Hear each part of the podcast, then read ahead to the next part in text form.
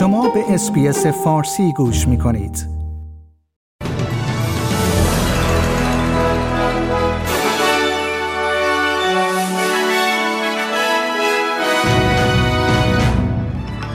تعداد تلفات زمین لرزه در افغانستان از یک هزار نفر گذشت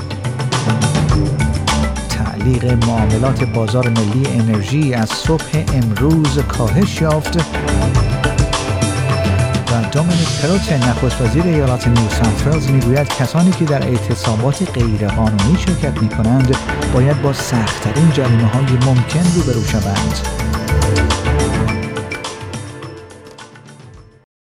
درود بر شما شنوندگان گرامی این پادکست خبری امروز پنجشنبه 23 جون سال 2022 رادیو SBS فارسی است که من پیمان جمالی اون رو تقدیم حضور شما می کنم تعداد تلفات زمین لرزه در افغانستان از یک هزار نفر گذشت.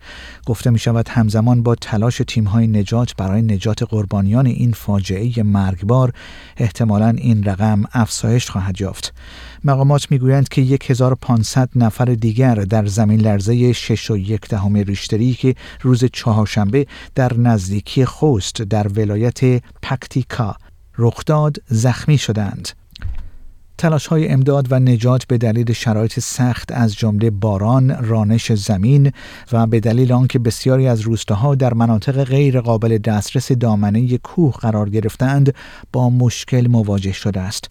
پاتریک تامس از World Vision استرالیا به SBS نیوز گفت که آژانس او کمک های غذایی اضطراری ارائه می کند و تلاش های خود را در غرب این کشور متمرکز می کند. The situation at the moment is, is one of desperation. It was desperation before the Taliban took over, um, with drought and with food supplies being extremely low and limited um, to get to these remote communities in particular.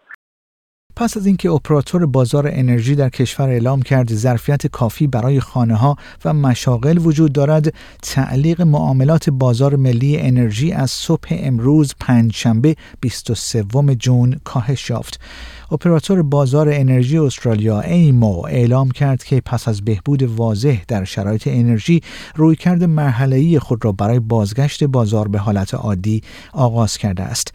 این سیستم هفته گذشته با بی‌ثباتی روبرو شد و همین امر باعث شد تا ایمو برای تثبیت منابع تغذیه انرژی در کشور کنترل اوضاع را به دست بگیرد.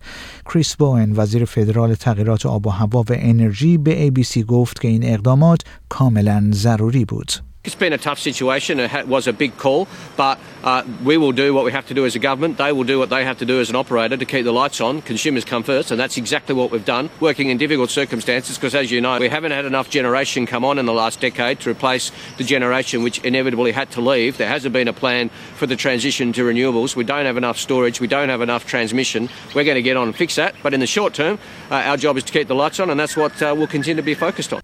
گفتن است بازار انرژی از ساعت چهار صبح پنجشنبه 23 جون دوباره می تواند شروع به تنظیم قیمت ها کند.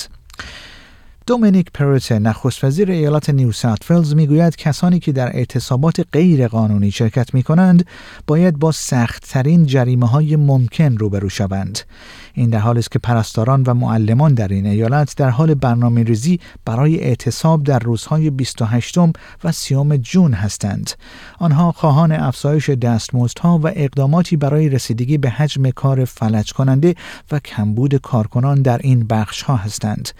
دولت ایالت مذکور قصد دارد تا 55 هزار دلار برای نخستین روز اعتصاب و 27500 دلار برای هر روز پس از آن جریمه در نظر بگیرد.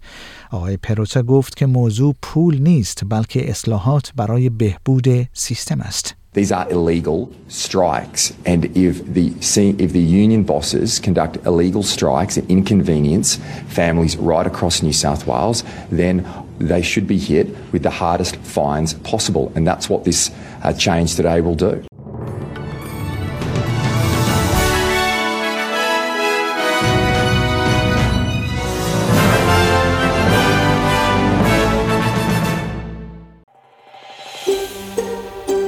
آیا می خواهید به مطالب بیشتری مانند این گزارش گوش کنید؟ به ما از طریق اپل پادکست، گوگل پادکست، سپوتیفای یا هر جای دیگری که پادکست های خود را از آن می گیرید گوش کنید.